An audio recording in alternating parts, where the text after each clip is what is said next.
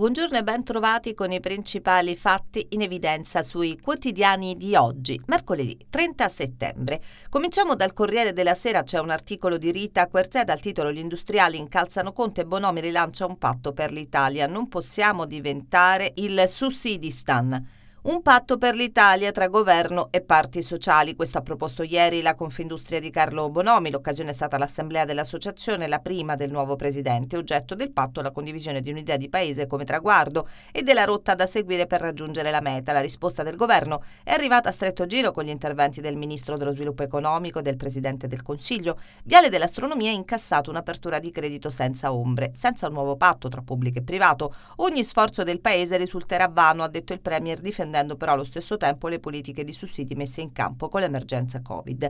Sul Sole 24 Ore un articolo di Giorgio Pogliotti e Claudio Tucci dal titolo La partita dei contratti e rispettare le regole. Il blocco dei contratti non lo vuole nessuno. Il presidente di Confindustria replica le accuse sindacali sulla presunta contrarietà delle imprese al rinnovo dei contratti rivendicando il rispetto dell'impegno preso alla chiusura del contratto della sanità privata avvenuta in 14 settimane dalla mia nomina, ha detto, dopo 14 anni di attesa.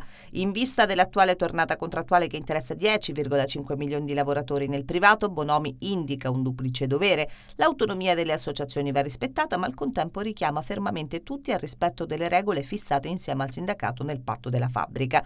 Sul Corriere della Sera un articolo di Corinna De Cesare, maxi rincari per le bollette di luce e gas, più 15%, metano su dell'11%. Finita l'emergenza, finiti anche i ribassi, l'autorità di regolazione per energia, reti e ambiente ha comunicato ieri i rialzi delle bollette previste per il mese di ottobre. Dopo i forti cali dei mesi scorsi tornano a salire sia la luce più 15,6% che il gas più 11,4%, aumenti che tornano su livelli vicini a quelli pre-Covid, ha spiegato l'autorità, dovuti al rafforzamento della ripresa delle attività economiche e dei consumi. Ciò nonostante, ha aggiunto l'autorità di regolazione, nel 2020 la famiglia tipo beneficia comunque di un risparmio complessivo di circa 207 euro all'anno rispetto al 2019.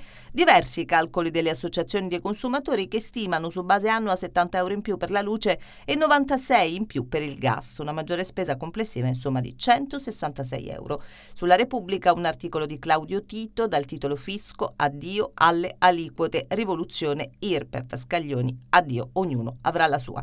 PIL in crescita tra il 6 e il 7% nel biennio 2021-2022 con l'obiettivo di ritornare alla situazione pre-Covid in due anni, investimenti vicini al 4,5% dello stesso prodotto prodotto interno lordo e deficit che scenderà al 7% nel 2021 rispetto al 10,8% del disastroso anno in corso e al 4,73% nei due anni successivi. Ma soprattutto subito la riforma fiscale sul modello tedesco che si basa su una curva crescente della tassazione e una nuova semplificazione per avere la certezza di mettere immediatamente nel circuito dell'economia i finanziamenti europei del Recovery Fund. Questo è il piano del governo che prenderà corpo con la legge di bilancio la cui formulazione inizierà nel Consiglio dei Ministri, convocato convocato stasera per avviare l'esame della NADEF, ossia il documento che aggiorna le previsioni economiche. Sul Sole 24 ore un articolo di Giorgio Santilli dal titolo Recovery Fund, grandi opere previsti solo 20 miliardi.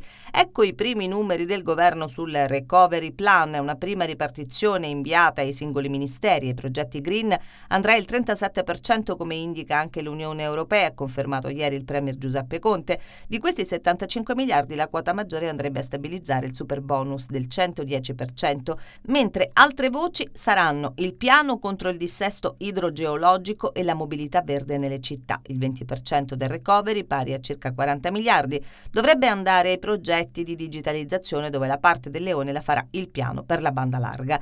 Alle infrastrutture della mobilità una prima ripartizione dei fondi attribuisce il 10%, quindi 20 miliardi, molto meno di quanto richiesto con un piano da almeno 100 miliardi fatto di progetti per alta velocità al sud, ferrovie, strade, porti e logistica. Infine, sulla Repubblica, un articolo di Alberto D'Argento e Vittoria Puledda dal titolo Atlanti e il governo muro contro muro. Bruxelles si prepara a chiedere chiarimenti. Il Consiglio di Atlanti e quello di Aspi hanno risposto al governo confermando di aver fatto tutto quello che era stato chiesto, ma per portare a termine gli impegni presi lo scorso 14 luglio, uscire da Aspi con una procedura di mercato, occorre che dall'atto transattivo venga tolto l'articolo 10, quello in cui si vincola la chiusura della procedura procedura di revoca alla vendita a CDP, altrimenti la società non è vendibile. Quell'articolo infatti non è pertinente né in linea con lo scopo dell'atto stesso né con il contenuto della lettera di impegni inviata da Atlantia il 14 luglio, così come è inaccettabile la richiesta di manleva da parte di CDP. Sintetizzando, è questo lo schema della lettera inviata al governo da Atlantia. Ed è tutto per oggi, grazie per l'ascolto e una buona giornata.